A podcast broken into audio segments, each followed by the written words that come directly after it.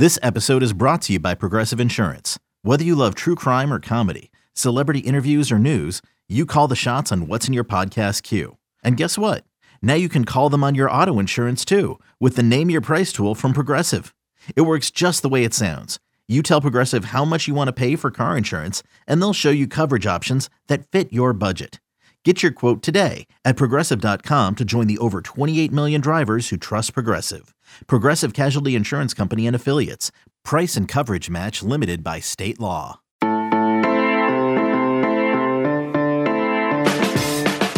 Our new Tuesday tradition on the College Football Daily is breaking down the coaching changes belatedly because everything happens on Sunday night and then we get together on Monday to record an episode and, and it comes out on Tuesday. Counting right now on, on the things we've done already this season. We've done TCU firing Gary Patterson. Before that, we did Texas Tech firing Matt Wells. And then we did last week Texas Tech hiring Baylor assistant Joey McGuire. This week, today on the College Football Daily on Tuesday, November 16th, and my name is Trey Scott, we're talking to Chris Fetters of Dawgman 24 7, the Washington Husky site for 24 7 Sports, about what next after the dismissal of Jimmy Lake. We thought it was coming. I, I, mentioned on yesterday's episode that it was very likely to happen on Sunday evening. I was wrong, though. I thought Washington would have spent the week looking for ways to fire Jimmy Lake for cause. I was pleasantly surprised to see that that didn't happen. Uh, they didn't try to use the, the player shove or any other past grievance issue as a reason to not pay the man his money. So Jimmy Lake will get a, a $9.9 million buyout. And Washington has a very interesting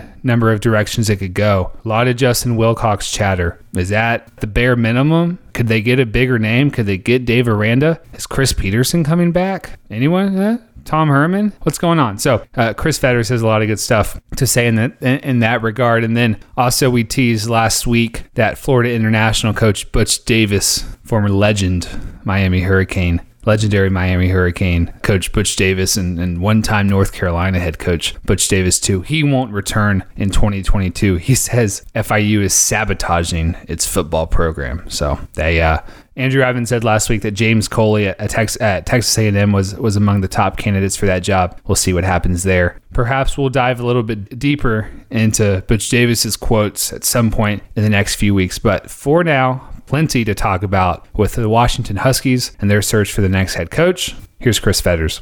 Okay, Chris Fetters joins us right now. Chris, really interesting coaching search I think you're going to have up there. Really interesting hot board you have on your site. I got to ask you, are you officially eliminating Chris Petersen from this job?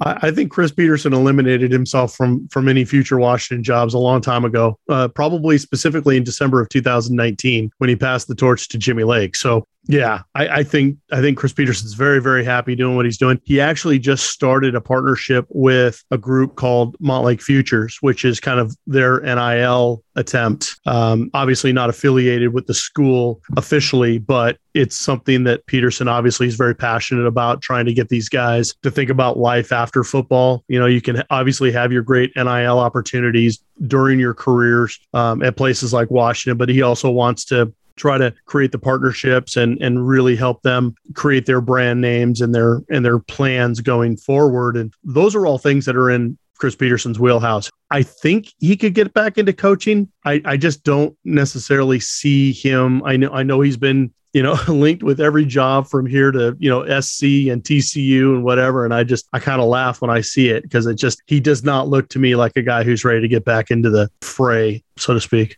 All right, so we won't have a Bill Snyder situation 2.0 uh, when he when he came back after the Ron Prince experiment failed. Who do, who do you think's the name that when you mention on your podcast or the message board on or on radio or on Twitter that gets the most positive reaction as far as the coaching candidates for the Husky job are concerned? Oh, well, probably a name that we haven't really talked about a lot. And, and I think we have our reasons why we haven't really propped it up, but it's a name that's come up a lot in kind of Twitter circles, and of course those those come with with you know whatever whatever you want to describe it. But Bob Stoops seems to be the name that is really catalyzed things and has really generated a lot of interest. Personally, I don't think there's any chance that Washington hires Bob Stoops, but a guy of that stature, a name of that stature, is going to clearly generate a lot of interest. I could I could tell you who the most probably the most polarizing name that's already been talked about, and that's California head coach Justin Wilcox, who has a connection with Washington. He coached at Washington under Steve Sarkisian, and he obviously has had really kind of average, if not below average, success at California. But everyone un- already understands the context, especially if you're a Pac 12 football fan. You understand the landscape of what it's like to try to coach at Berkeley. It's really impossible. It's like trying to coach with one arm tied behind your back and one leg tied behind your other leg. It's absolutely ridiculous. You know, they're the only school right now in all of FBS to have to cancel a game or or postpone a game due to COVID. So I think a lot of people understand that he could be a great fit for Washington and what they're looking for in, in, terms of he understands the landscape. He could he could he can probably try to recruit a little bit. He, you know his teams are going to be tough. It's going to be based on defense and a lot of other things, but he's not a name that's going to generate a lot of wow factor, a lot of buzz, a lot of sizzle. A lot of people feel like if a guy like Justin Wilcox gets hired, it's like the bare minimum. It's like the lowest bar that's been achieved. So I think a lot of people want more buzz. They want a bigger name to go out there to, to really get things kick-started again. So we'll see what happens. But those are a couple names that obviously have been in the forefront of Washington fans' minds for better or for worse. The Justin Wilcox situation, I've seen that linked. I wonder you know, they didn't ha- really have a coaching search at all last time around. You know, Pete steps down and it's it's a head coach in a waiting scenario almost. Jimmy Lake's announced, and it makes sense. Like Ohio State did it with great success. Oklahoma did it with great success. It, it's just hard to see Washington go in like uh, like once again to have a guy in Justin Wilcox who is linked to the job before Lake even gets fired, and, and it feels like it, it would be a, a second straight to you you mentioned it bare minimum coaching change. Do you think there's any chance that if Justin Wilcox in the last few weeks has been tossed around as the guy that Jen Cohen and the other Washington athletics officials would listen or pay attention to any sort of not negative backlash from the fan base or boosters, but an apathetic backlash and go, okay, let's let's expand this a little bit more. Maybe. I mean, Jen Cohen, one thing that it, for anybody that listened to her press conference yesterday on Sunday afternoon, you got the idea that she's looking at the whole picture. I mean, her word, her catchphrase and catchword throughout the whole thing was holistic. She's looking at the whole body. She's looking at everything from top to bottom. And that's why she was very uh, she pointed very specifically that the suspension that just happened to Jimmy Lake was dealt with in a different way than the, the, the maybe the requirements or what she was looking for and potentially moving on from Jimmy Lake permanently. Um, it's two totally different things in her mind. Obviously, I think there there's going to have to be a link between the two, and history will show that there will be. But when it comes to looking ahead and and seeing what's going on. She's been looking at this, and, and of course, we all know athletic directors always have a short list in their back pocket, no matter what happens. Like you know, we never we never even thought Chris Petersen was thinking about just stepping down into the after the 2019 season. Maybe some people could see it happening, but we didn't really think of it realistically, and it was such a shock to the system. Those are the kinds of situations where an athletic director like Jen Cohen needs to have that list in her back pocket going, okay, this is the thing that we're going with right now. Let's see what our options are right now to see what we can do moving forward. And it made such sense to retain Jimmy Lake and move him forward. She picked him. He was handpicked by Petersen, Myself, everyone around the Seattle media thought it was a no brainer considering what Lake's credentials were, considering who had tried to attract Lake, whether it was Arizona State before they hired Herm Edwards, before it was Colorado, before they hired Tucker. There were so many things that made sense at the time now you're looking at it and you think, okay, who are the lists that maybe she had in her back pocket before this went down? Justin Wilcox seems like an obvious candidate based on the connection with Washington already, the struggles that he's had at Cal, but you could see the potential for what he could do down the road, maybe given a lot better situation more support, better facilities, better recruiting opportunities, those types of things. And if you're going to do that, you might as well look at a guy like Jonathan Smith as well and see what he's doing at Oregon State. You might as well kick the tires around because we know Jonathan Smith, that's his alma mater. He loves Oregon State to death. It would take, I think it would take a lot to move him from Corvallis right now, which of course is very ironic coming from the Washington perspective because historically Washington has just walked all over the Beavers. And it's just there hasn't really been a connection between the two programs because one has been at such a high level and the other one has really struggled to kind of bring themselves up by their bootstraps. But right now, Oregon State's at the same level as Washington. There's just no doubt about it in terms of what the product is on the field and and they're trending up and Washington's trending down. And if they need a boost, they could go back to Jonathan Smith and say, "Look, you know the the Washington situation as well as anyone. You came here with Petersen, you were the offensive coordinator. They need a boost offensively. There's so many things about bringing Jonathan Smith back that would make so much sense.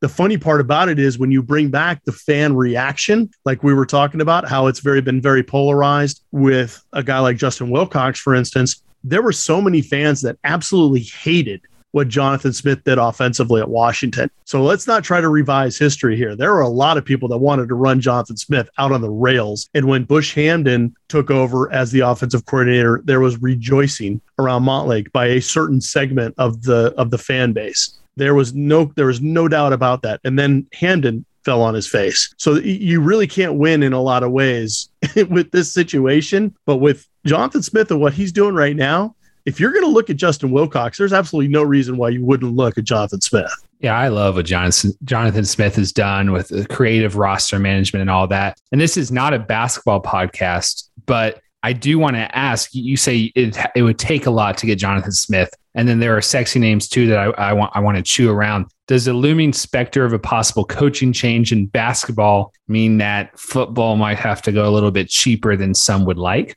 I don't know about that. And it's it obviously is an interesting question because it really has been made apparent to us that money's not going to be an issue. And the fact that they are willing to basically fire Jimmy Lake and buy him out really tells you that money's not an issue because we really thought that the suspension while on its face was was was a separate issue it was going to allow time that one week for the two parties to come together, Lake's Lake's entourage and the people from Washington to come together and negotiate an amicable way out of this so there could be a that quote unquote mutual parting of the ways that we often see and that Washington could maybe buy down part of that buyout. Obviously the the buyout's also going to go down when Lake gets another job in the next 3 years. You know, whatever compensation he makes out of that contract wherever he signs, that's going to drop down the buyout. So there's a lot of things that were in play here, but there is no question question the things that are going on with Mike Hopkins in the basketball program. I mean, he's getting literally a second chance, the, the second chance that Jimmy Lake was was not going to get.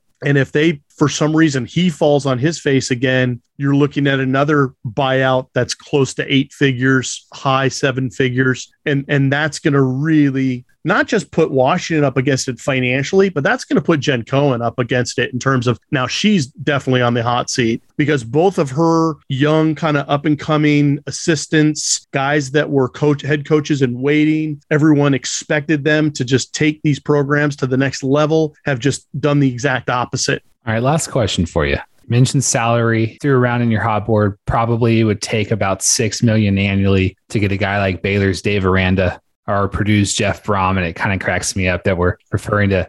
I'm referring to Dave Aranda as like one of the the sexy names because he just wouldn't have thought that a few years ago, but he's just done such a terrific job at Baylor. You've got tons of other guys. It's VIP content. I don't want to give it out. And then one other really compelling name to me, at least, uh, was Tom Herman. Chris, I want you to choose one of those three guys and just kind of it's kind of create your own podcast here. Dave Aranda, Jeff Brohm, Tom Herman. Choose one of the guys to, to tell me why they would have made your hot board. Well, well, I think obviously Aranda is going to be a really interesting guy to think about because he's just he's a guy again, a defensive guy. So it, it that's going to be interesting too because I don't know if Jen Cohen's going to be looking offense defense or if it's really going to matter. But he does have some West Coast influence. I actually met Dave Aranda when he was at Hawaii many many years ago so there there's there's obviously some connections there's west coast ties so that's always a thing but you really find that a guy like Aranda has really come up the right way. I mean, he's done it through being a long-time assistant, then finally got some opportunities to become a coordinator, really got his shot with LSU and has made the most of it. You know, just I don't want it to necessarily be so timely because, you know, Baylor just beat Oklahoma, for instance. But he's really had the number of some of these top guys, like a Lincoln Riley, for instance. And it's just super, super interesting to think and and kind of wonder where Washington is in the in the paradigm of of kind of are they a more attractive program than Baylor right now? And it's so hard for me to know because I it's hard for first of all, it's hard for me to get out of the bubble of the of the Pac-12 and the Northwest and everything else to take a bigger look at college football because the West Coast has been so maligned and and the left coast in general has been such an afterthought in college football. It's just so hard to know whether or not a guy like Aranda could look at Washington go, does it still have the cachet? Does it still have the pull to be a team that could get into the playoffs? For instance. And Washington is the last Pac 12 team that's gotten into the, the playoff. But that was five years ago.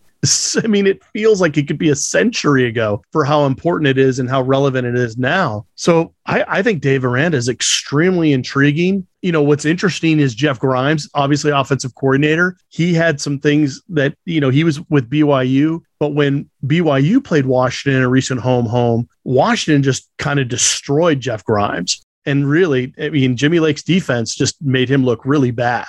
So I, don't know if it's because Jeff Grimes has maybe evolved and now he's looking better and better and he's kind of figured it out, or is it simply a matter of the players are better? there's so many pieces to this puzzle, but Dave Aranda is certainly a guy. He's not only the, at the top of our head coaching hot board because he's a top candidate, but obviously alphabetically we start out there, and he just happens to be the first guy on our list. But I, I really love what we've seen from Jeff, from, from Dave Aranda so far, and um, he's a guy that I think you just absolutely have to look for. Well, I thought you were going to say he's not just at the top of Washington's hot board, but maybe USC's as well. So that that will be interesting to watch. And uh, just my last comment here. I think Washington is a better job than Baylor. The recruiting base is not nearly as good, but conference realignment absolutely is going to favor the Pac 12 over the Big 12, given auto bids and, and all that stuff. So uh, I think it's worth a shot, Chris. Uh, we appreciate having you on. Uh, last question. I, I already asked you a question. This is not really a question, but just more of like a two word answer. What, what's the timeline for this pre early signing period? January? What do you think?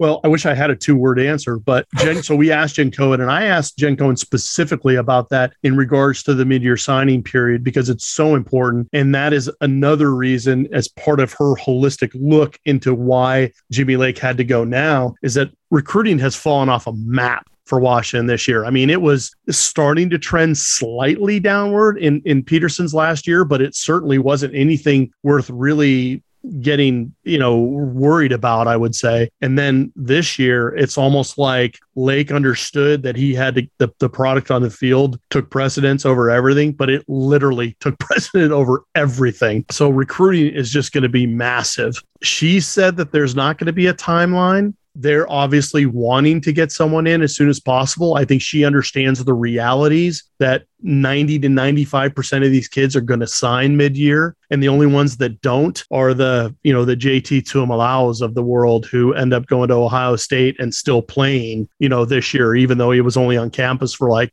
two two weeks or three weeks before he even started playing but they're not in on those five star talents at this point. They they're going to be searching high and low. And again, there's so many other things that are connected to it because whoever they hire, like you know, Kalen DeBoer, for instance, we haven't mentioned him. Fresno State, he's on the rise. If they had hired a guy like Kalen DeBoer, does that mean they're going to try to bring in guys that are on Fresno State's commit list right now? Are guys on Washington's current commit list going to start looking around? Are they going to try to follow some of the position coaches at Washington that moved on because they got fired? So many, so many moving pieces to this. But I think even though Jen Cohen won't say it and had and didn't say it yesterday, I believe that they're definitely going to try to hire someone before before the mid year signing period. Probably, I would think in the next three weeks. That would be my timeline. That I, I think that's realistic. And I think they've also been thinking about this enough because of all the missteps that Lake had been making. I think this thing started to get ramped up a little sooner than normal probably in the same vein as when Tyrell Willingham got bumped off in 2008. You know, when when that team went winless, everyone knew mid-season that that thing was over and he basically got fired midseason. Everyone knew it. So I'm not saying that that necessarily was that early this time around, but I think a lot of those thought processes and a lot of those conversations with Cohen and her advisors were going on pretty early on. So hopefully they've done a lot of the legwork already. so that they can really hit the ground running this week. All right, good stuff. Chris Fetters, appreciate it, man. Of course, anytime. All right, appreciate Chris joining us. Follow him on Twitter at Chris underscore Fetters. Maybe a hire happens in the next few weeks. We're going to have to fit a lot of news in before the early signing period on December 15th. Can't wait. Can't wait to get through it. Better yet. Our producer is Lance Glenn. My name is Trey Scott. We've got playoff rankings tonight. What happens to Michigan? What happens to Oklahoma? Does Alabama stay at two? I think they do. What happens to Michigan State? What happens to Cincinnati? Does Baylor go up? Does Oklahoma State go up? Does Oregon? What happens to Oregon? Can't wait to see what happens. We'll talk to you on Wednesday for the next edition of the College Football Daily.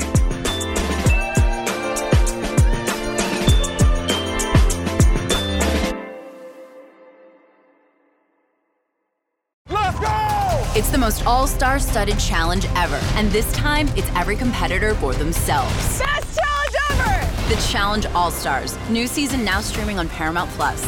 Go to ParamountPlus.com to try it free. Terms apply.